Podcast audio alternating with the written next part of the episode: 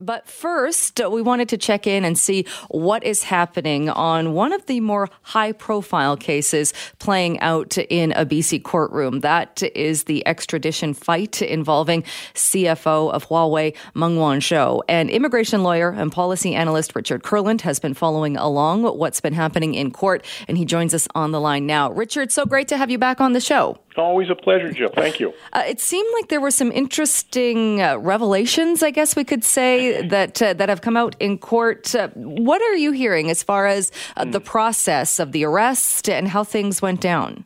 A surprise curveball was uh, tossed by a witness who doesn't want to testify.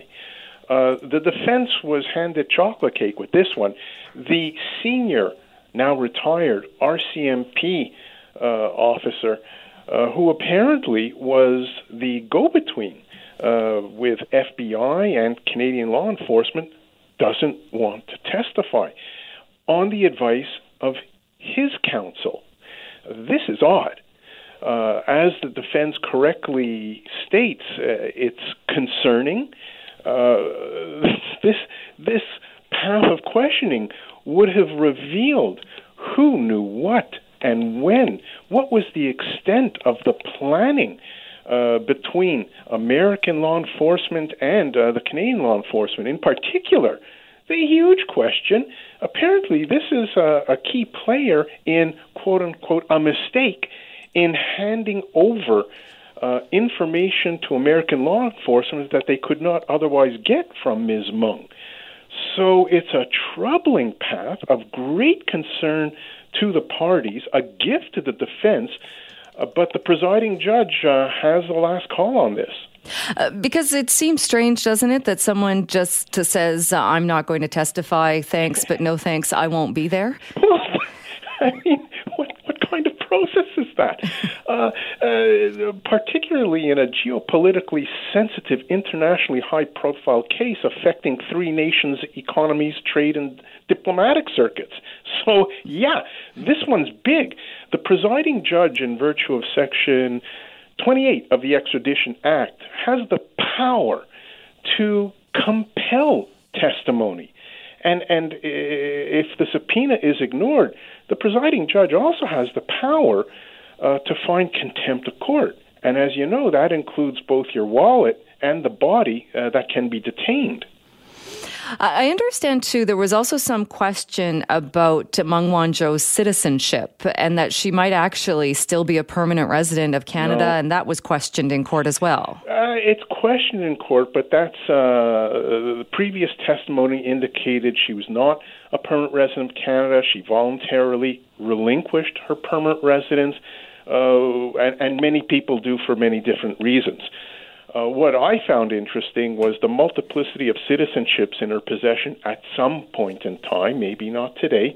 It's fascinating to me because the law of China doesn't let that happen. You're hmm. only allowed Chinese citizenship and nothing else.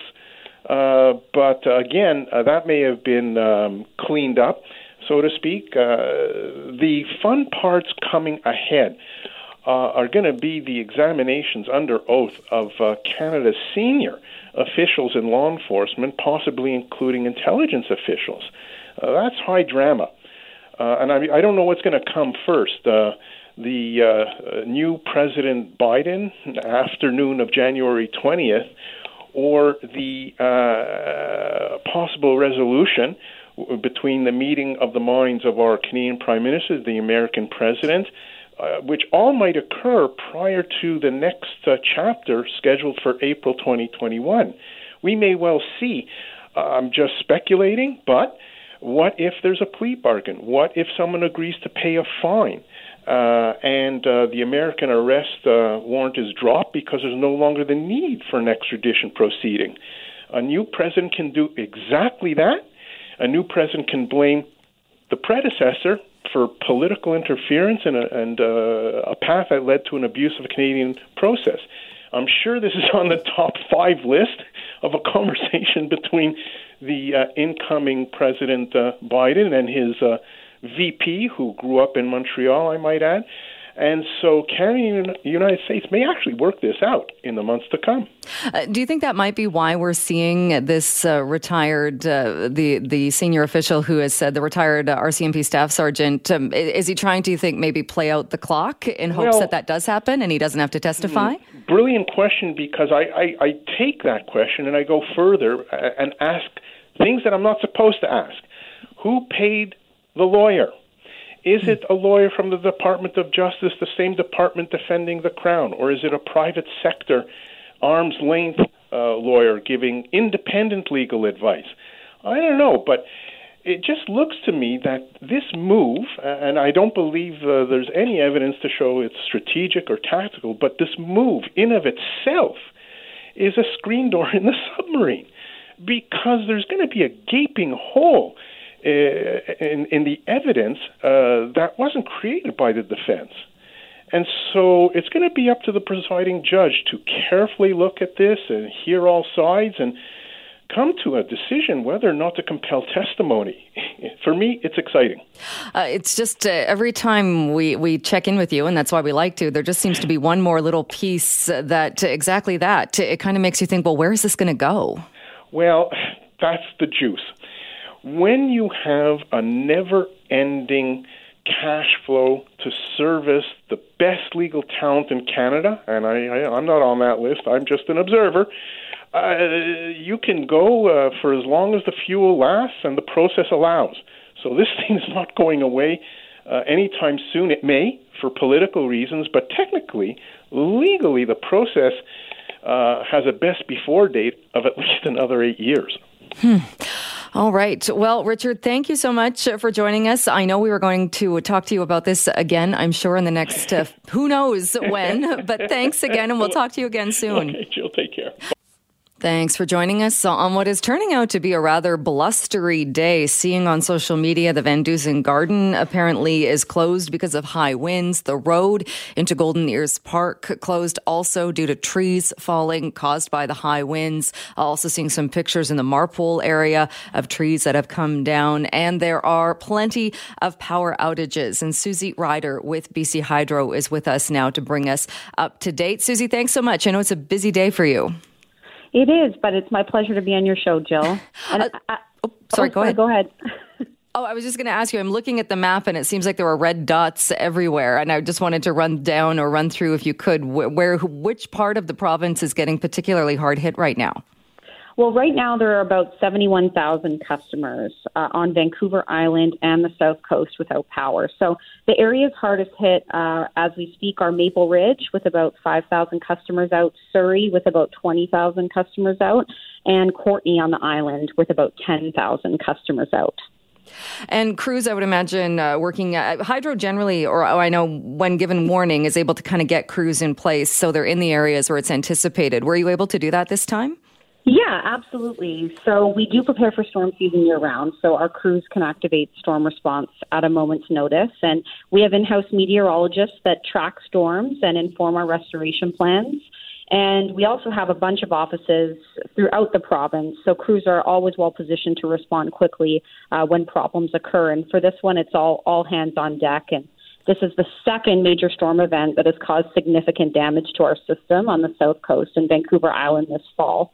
And uh, we did release a report this week that found the severity and frequency of storms causing damage to our system is increasing. So there's been a 117% increase in these storms over the past several years. So they are getting worse, and part of it is due to global warming.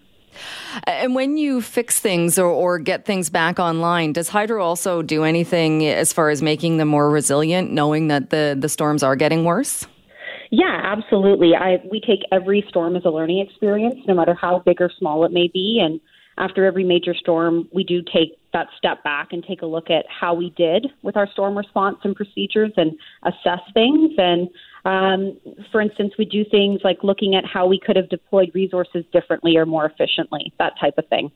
So, for the storm today, like you said, so around 71,000 customers without power uh, right now. And are you anticipating uh, things to get worse before they get better?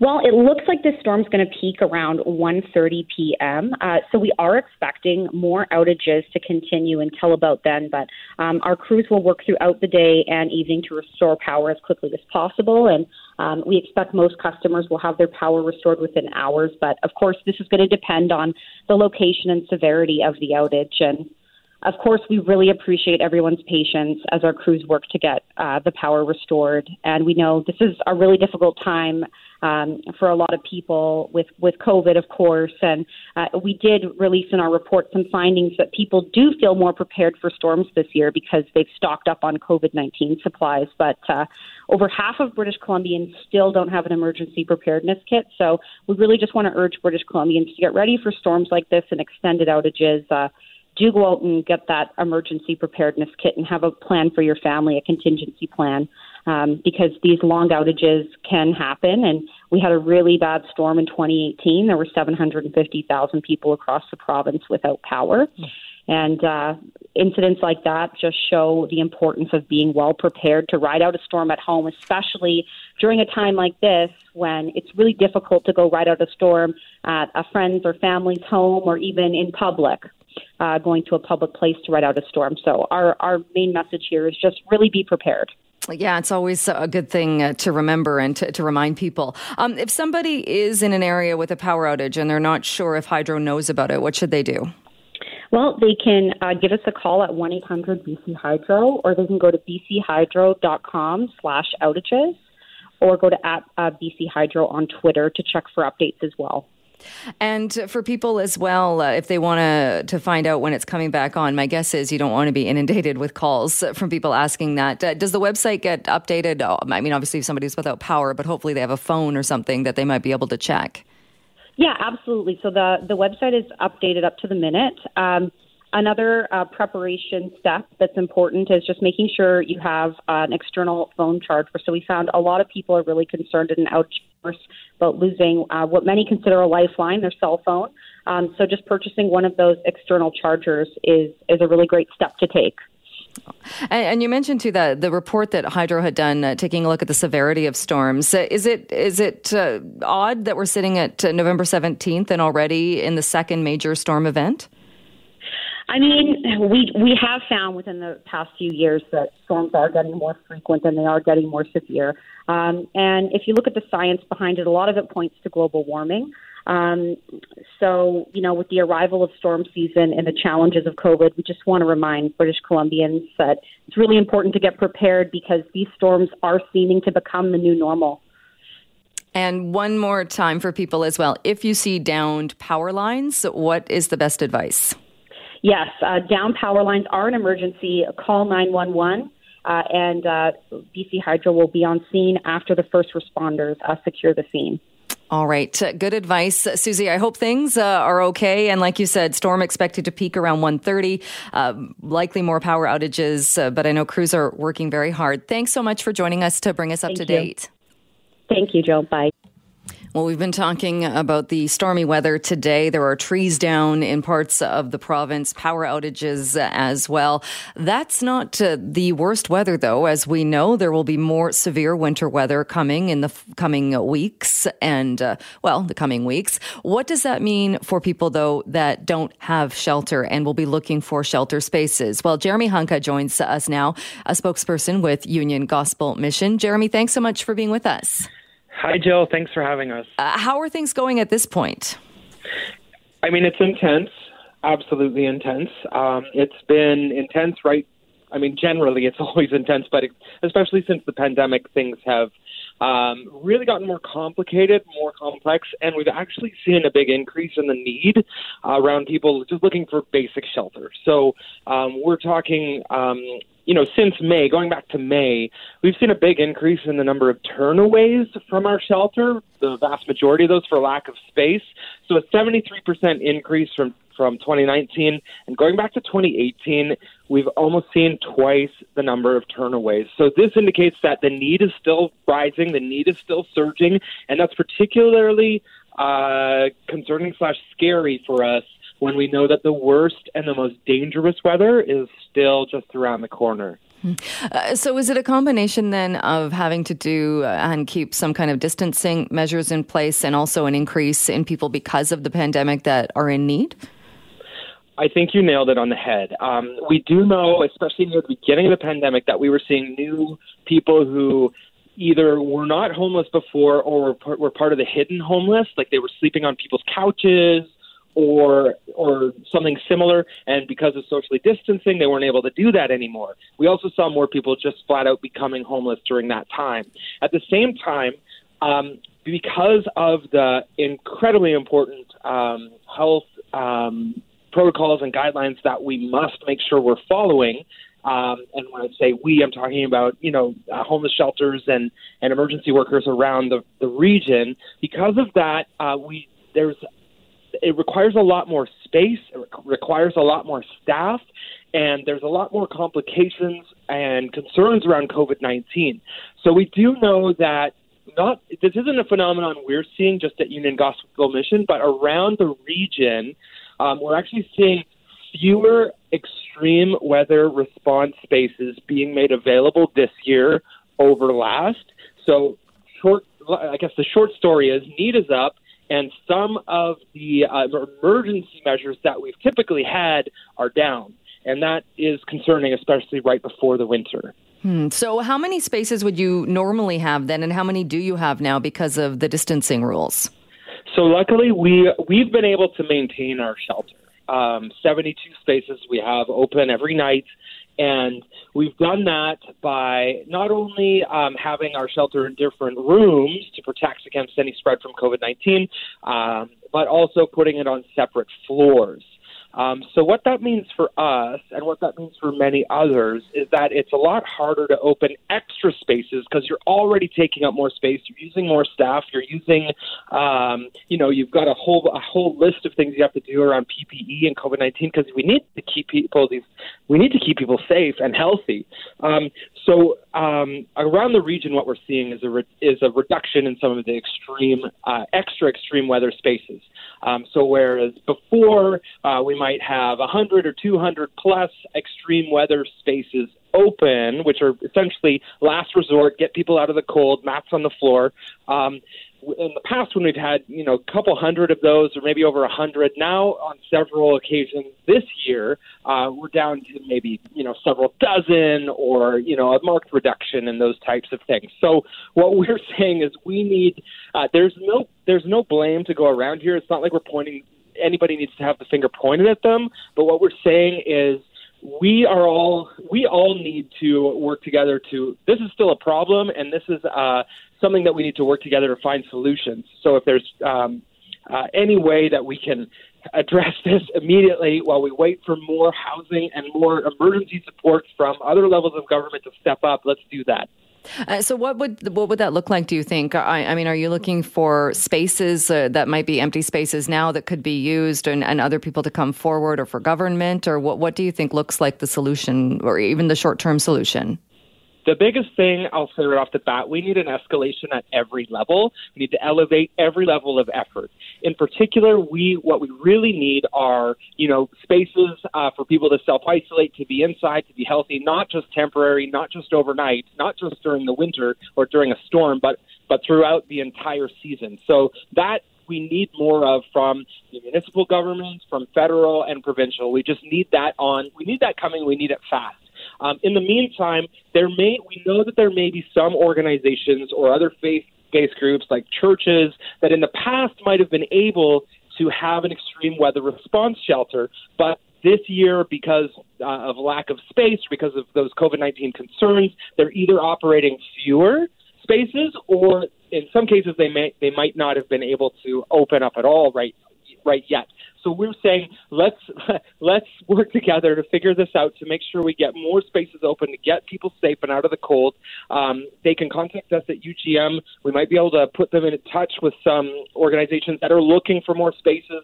Uh, there may be churches in the past who have who have done extreme weather response spaces in the past and yet so far haven't been able to do it. But we want to work with with them to say what can we do to get more of these spaces open this year.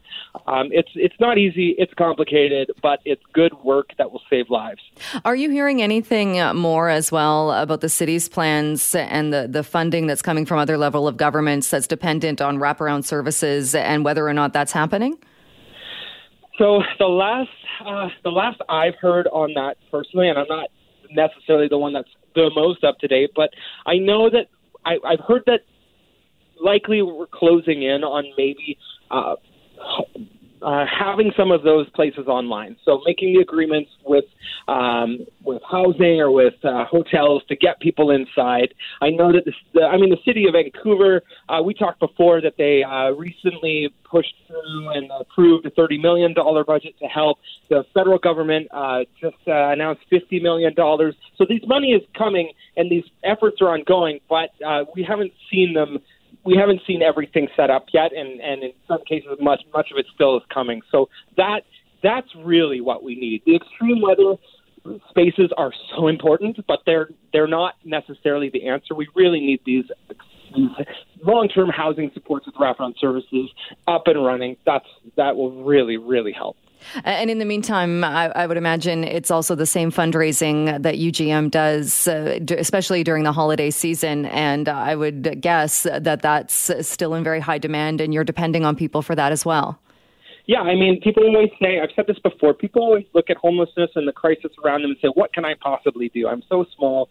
Uh, what can I do to, to help this massive problem? And the answer is you can do more than nothing. You can do an action. So that might be uh, donating at ugm.ca, where right now you can get your donation matched over the next couple of days, or um, you know helping out with other organizations. And there's a lot of need, which means there's a lot of good opportunity to do good right now. All right. Well, Jeremy, we will leave it there for now. But thanks so much for joining us, and we'll stay tuned to see what happens next.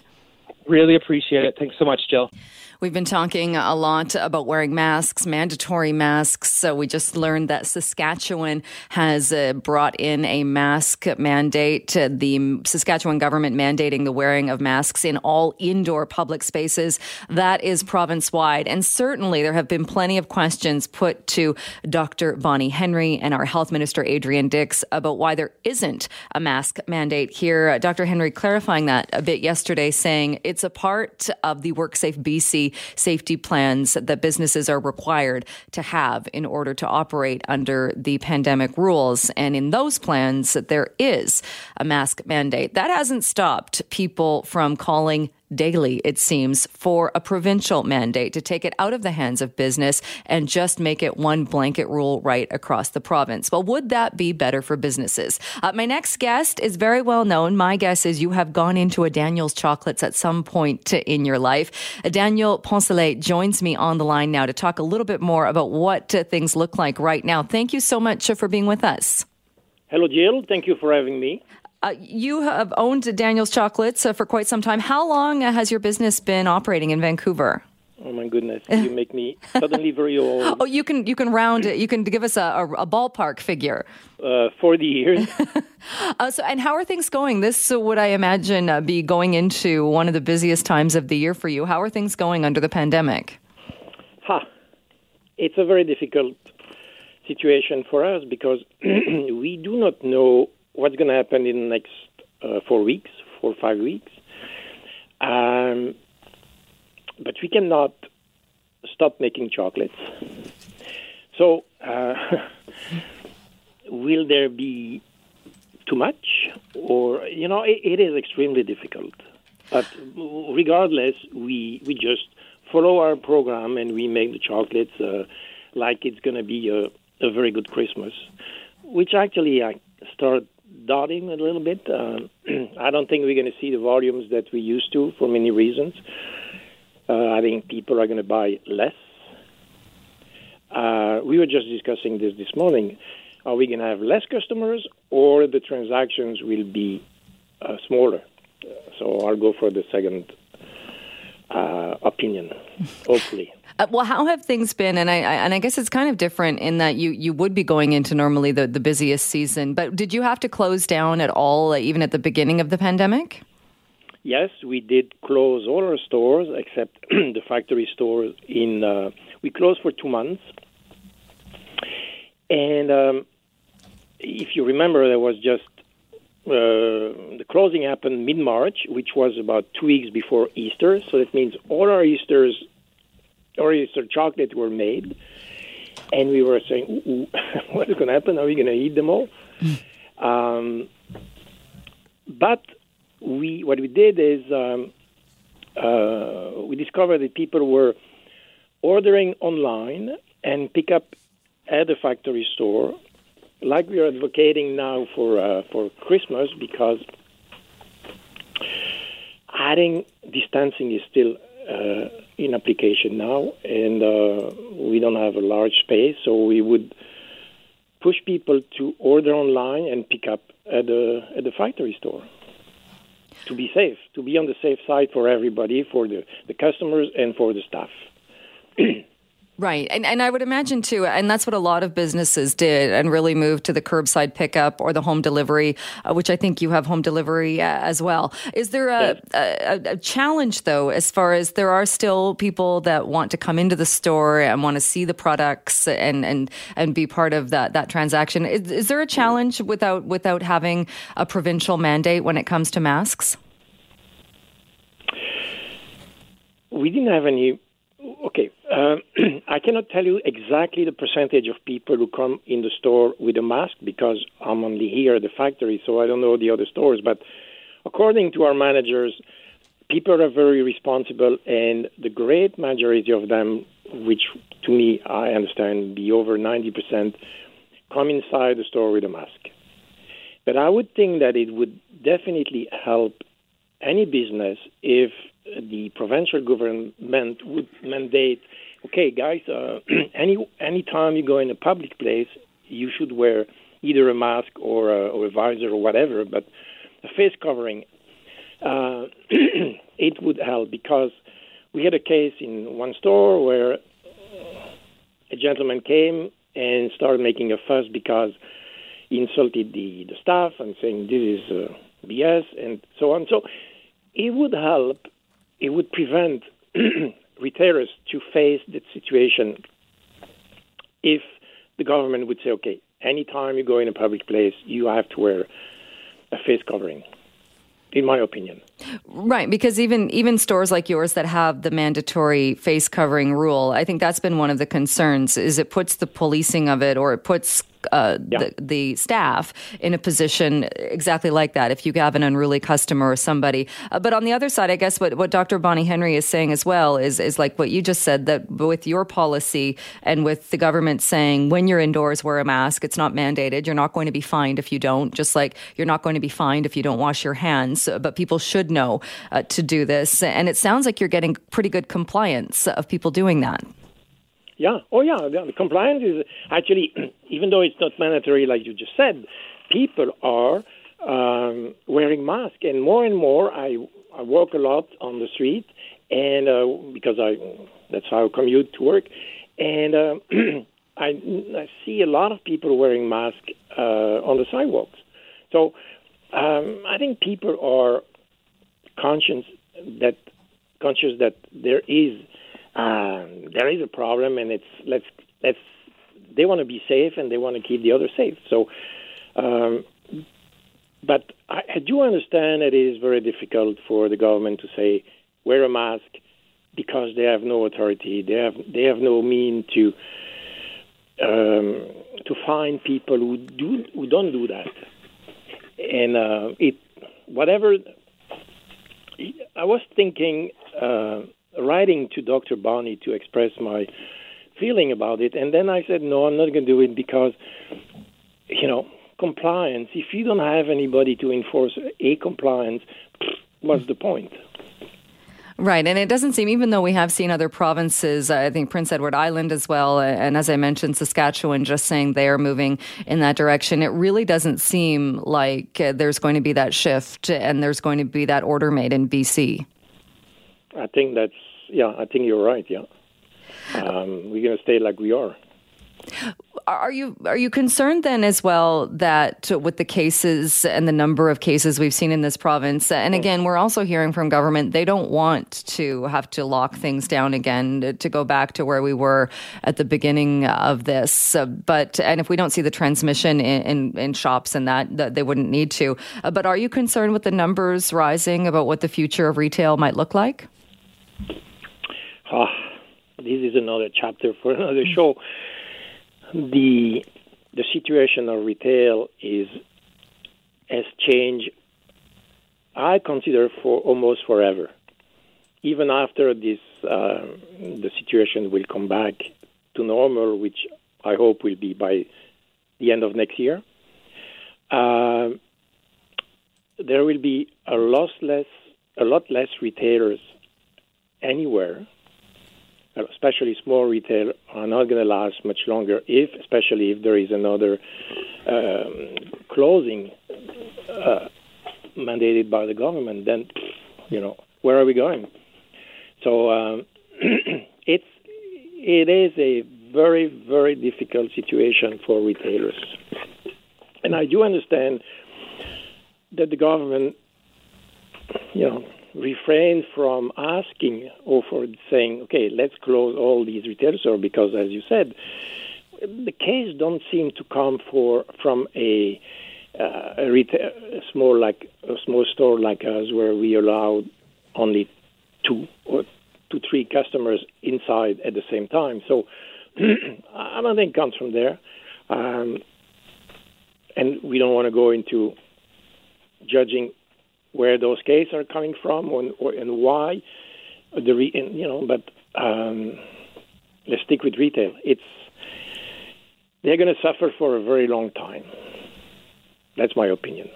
All right. Well, certainly, I know there are others uh, in retail as well that are also uh, very concerned, not also, not only about the upcoming holiday season, but the future after that as well. Uh, Daniel Poncelet, we'll leave it there for today, but thank you so much for joining us to talk about this. You're very welcome, and thank you for having me. Well, we know one of the big reasons why Vancouver Coastal Health and Fraser Health are currently under increased restrictions was because of large gatherings, weddings, other celebrations, and get togethers that were having way too many people, different groups of people coming and going. And for contact tracers, it was impossible to keep on top of it. And we were seeing spread of COVID 19. We also know that because of distancing rules and such, people are being asked and told that there are consequences if you break the rules. So this next story out of Saanich might have you scratching your head a little bit. And joining me to talk about exactly what happened is Constable Marcus Anastasiadis with the Saanich Public Police Public Information and Communication Officer Office. Thanks so much for being with us. Thanks for having us. Me. so, well, you're you're there on behalf of, of the department. So, what actually happened? What did Saanich Police uh, uncover at this residence? So, on Saturday morning at just before 10 o'clock in the morning, we received a report of a gathering at a private residence. There were several vehicles on the street, and concerns that there were guests that did not belong to the residence uh, gathering at this at this one location. Our officers uh, attended the the home and uh, looked in the garage and saw that there were seven individuals sitting around a poker table, uh, playing poker. Uh, clearly, uh, you know, not distancing themselves from one another, not wearing masks. So, a conversation was had with the homeowner uh, the guests did leave, and uh, based on the fact that we had been there approximately two weeks prior to that and given a verbal warning and education about what the new orders were, uh, officers decided to issue a violation ticket for uh, not following the uh, the orders. Uh, so the, these were people then that two weeks before officers had also been called and and went and explained the rule and said this is not a good idea. Please don't do this. Correct. Yeah, this was just at the time that the uh, the or the new orders about having only six additional uh, guests into your private residence were issued by the provincial health office. So uh, it was quite new, uh, quite unfamiliar. So uh, given that, we did educate this individual at the time uh, about what the new orders were. You know, there are new orders coming out uh, kind of regularly, so we, we provided the information to them. So really, for us to reattend for the same complaint and to find that uh, there was direct um, non-compliance with the order. There were seven people playing poker, plus an additional three other individuals inside the residence that did not live there. So, uh, you know, unfortunately, we, we did have to issue a ticket. However, we wanted to set the message straight and um, and hopefully this has discouraged this individual from holding further events. And so, how much was the ticket for? The ticket is for uh, twenty three hundred dollars, so it is not a small violation. Certainly um, sends a strong message uh, to not only this individual but maybe others that are considering uh, holding small gatherings. Uh, you know, this was just ten people that did not reside there. We issued a similar ticket uh, at the end of October into the over the Halloween weekend was when there was a party of 30 uh, individuals in a, in a private residence celebrating Halloween. So, uh, two very different circumstances, but with the same uh, end result because initially we had gone there to educate, but uh, that didn't seem to get the message across. do you think, or have you heard any response? Or I'm thinking people might hear this and say, well, come on, it was just seven guests. Uh, the rule is six guests. What's the big deal if you have one more person? Right. I think well, you know, you do have to draw the line somewhere in the sand, and um, we have been receiving similar complaints from the public in our community for, for overall concerns about um, people there, you know, in and about not complying with the orders. Everyone is very concerned about what's happening. Um, very worried about going forward, and they want uh, they're doing their best to to go forward and comply because we want to you know see the end result that everyone's in a in a healthy and safe community. So I, I think that at, in this instance, um, the order is quite clear. It's six individuals, uh, and that is it. Um, and the fact that this individual was warned prior to really uh, something needed to be done to ensure this didn't happen again. Yeah, and I think that's where people will will see that it, it doesn't. Uh, maybe if if the ticket had been issued the first time, uh, that might, ha- even though it's it, it is still uh, in in contravention of the rule, that might have come across as as a bit heavy handed. But because they had been warned and were caught doing the exact same thing, uh, I think people might understand uh, a little bit more. Was there any consideration given to finding the actual people that were attending the event? I, I don't know. I can't speak for the officers that attended directly. Uh, that is an option, and we have handed those tickets out uh, previously at uh, local university here um, when there were it was a large, large gathering, this was 100 plus people early September, and that was an option because other or other options weren't on the table. Um, but I think in this case, the the fine to the homeowner uh, was the, the correct course of action. It really sends a message. Uh, you know, the fact that we're speaking about it today on the radio uh, certainly helps spread the awareness that uh, these kind of uh, gatherings are not tolerated, and the police do have the powers uh, to issue the violation tickets, but we do want to, uh, our primary focus is to continue to educate and spread awareness of what the orders are. And in this scenario, was it also the activity in that, and again, it would still be breaking the order, the, the nature of the order by having that many people over, but it's also engaging in an activity. If you're playing poker, there's a good chance people are touching the same chips, they're sitting close together, they probably weren't wearing masks. Is it the activity itself that also, again, they were warned? Is it the activity that's also, um, that also lends to, you can't do this, and that's why likely the officer that was there decided to go ahead with the fine rather than say another warning.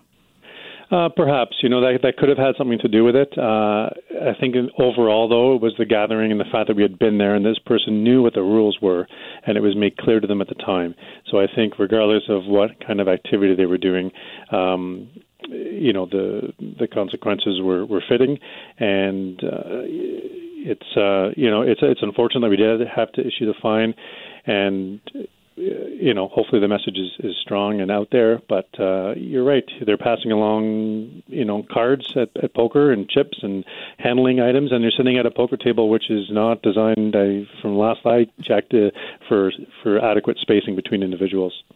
Uh, is there also a, a, feeling, do you think, that because in some areas, and Vancouver Island being one of them, when there where there really aren't that many cases, certainly not nearly the cases that we're seeing in Vancouver Coastal Health and Fraser Health, uh, that there's perhaps an idea that it's not as big of a health concern, and maybe it's easier to bend the rules? I don't think so. I think just being out in the community, um, going out to stores and shops and residences, people are, are in our community are really complying by the, the, the provincial health orders. Uh, masks are being worn, social distancing is, distancing is being observed. The calls that we do receive and we have investigated, sometimes uh, we're, we're uh, on the face of what they appear to be in the public light. After we investigated, were not what they were. For instance, um, a large gathering ended up being uh, construction uh, renovations on a business. So so everybody, I think, here is very aware of what's happening, uh, not only in our community here on the island, but also uh, on on the mainland. And uh, we're all trying to do our part together and get through this together. And um, yeah, you know, really, really hoping for a, a good turnaround here.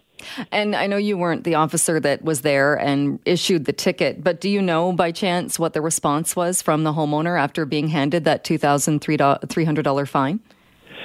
Uh, I, I, I wasn't on scene. You're correct. Uh, I, I know that. Uh, I don't think it came as a surprise, but uh, I, I understand that the people at the at the party were not wearing masks.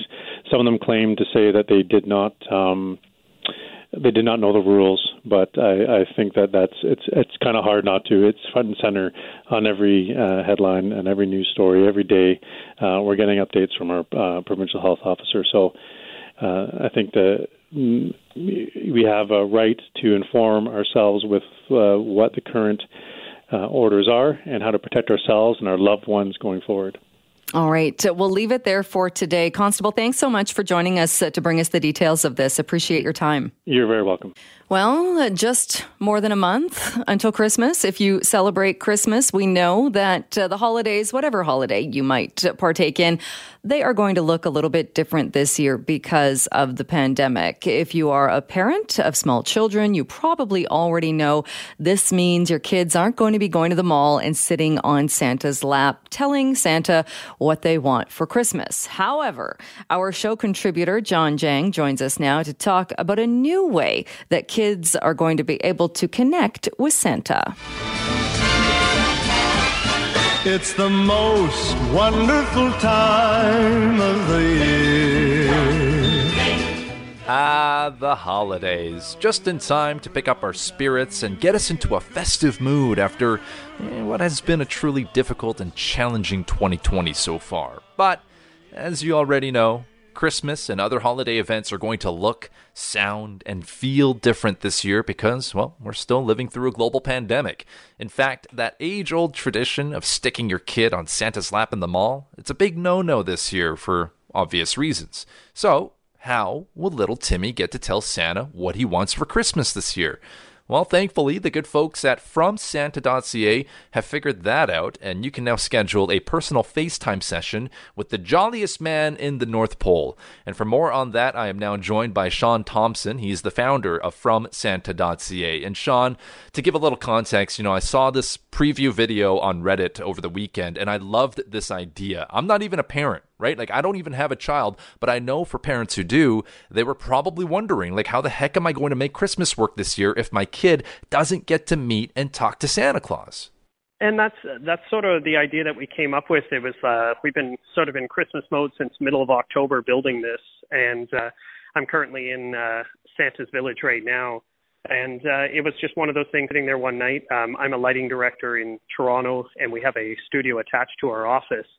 So we decided, like, hey, let's come up with a, a virtual Santa studio that we can do. Um, and one of the big things to us is we really wanted to partner with a charity because we think now more than ever these charities uh, with COVID and everything going on need our help. Um, so we partnered with Sick Kids Foundation, um, which has a little bit of a special place in my heart. When I was a kid, I had severe asthma. So we, um, yeah, we partner with them, and it's been amazing the response we're getting. And the great part of this is we don't just hit Toronto, we hit right across Canada. Um, so we offer this service. People can book a live FaceTime with Santa, or they can do a three minute pre record. And what has the response been like so far? Because as I said, I saw this post over the weekend and I thought it's just a brilliant idea. And I'm sure that I'm not the only one who looked into this right away. It's been amazing. So we officially launched on the weekend on Saturday. Um, we put the website up and everything like that. And our response from uh, people all across Canada have been unbelievable uh, on Reddit as well as on Instagram. Uh, it's just been it's been phenomenal. It's one of those things we never I never expected it to be this big. uh, and just watching it grow every day, it's been been amazing. You mentioned the charity. So, how is this going to work in terms of the donation you'll eventually be making? Will all of the money be going to the charity, or is it a portion of the proceeds? Just so people know uh, who are curious about that. So it's one 100% of the profit goes to um, to sick kids. Um, obviously, we have a little bit of overhead with some of the advertising and stuff like that, um, and uh, obviously the cost of just the people uh, running the studio side. Um, but everything else does go straight to sick kids. Now, just so we're clear, the Santa that I saw in that video, is that the real Santa that kids will be connecting with over the next few weeks? That is him. Yeah, he's actually standing right beside me. And you know what's great? The email that I got back from your team earlier today, the contact name on that email was listed as Santa's Helper. So it's obviously a lot of fun, not just for the kids here, but for you and your team working on this as well. Absolutely, absolutely. It was one of those things we just want to put a smile on as many kids' faces as we can this year, and even adults. We have a couple of adults that have booked uh, booked a FaceTime with uh, Santa uh, in December, uh, and it's been yeah, it's just been a great great response. And that's great to hear because I wonder how big of a role this is going to play into people's mental health. And it's been such a difficult year, a very challenging year for a lot of us. And no matter how old we are, it's been very taxing. So the fact that adults are signing up to meet and talk with Santa specifically, that tells me there's clearly a lot of people who just want to take a break from the world and catch up with an old friend that maybe they haven't talked to in a while. I think everyone just needs that uh, just that one or two minutes just away that we're not hearing about COVID and everything going on in the world. Uh, and it just takes you back to your childhood roots. And when you see Santa, um, we we did a yesterday we had a live uh, call with one of the children in Toronto, and just to see this child's face light up, to see Santa on the other side of the phone, um, it just takes their mind off of it and gives them something to talk about. All our Christmas trees are pixel maps, so we can actually put their name in the Christmas trees, uh, change it to any color that they want to see. So it's just it's it's great to see, and it, again, just takes their mind off of everything going on. Now, apart from Santa, any chance that we're going to see some special cameos from other North Pole favorites? Maybe the little helper that emailed me earlier today, uh, maybe Mrs. Claus? And what about that red-nosed reindeer? Could they be featured, or is that asking a little too much here? We definitely have a few things coming up uh, in the next couple months. I can't give them all away now, but in December, uh, we have a, a special visit coming in from Mrs. Claus. We have some elves that are in the studio as well during the call. Um, and as well as uh, later on, closer to Christmas, we actually have the reindeers as Santa's getting ready. And for those listening, if they are interested in booking a session or if they just have any more questions and they need some answers, I'm assuming the best place to do that would be to go online. That's exactly it. Yeah, www.fromsanta.ca. All right, that is Sean Thompson, founder of FromSanta.ca. Sean, thank you so much for doing this and good luck. Thank you very much, guys. I really appreciate it.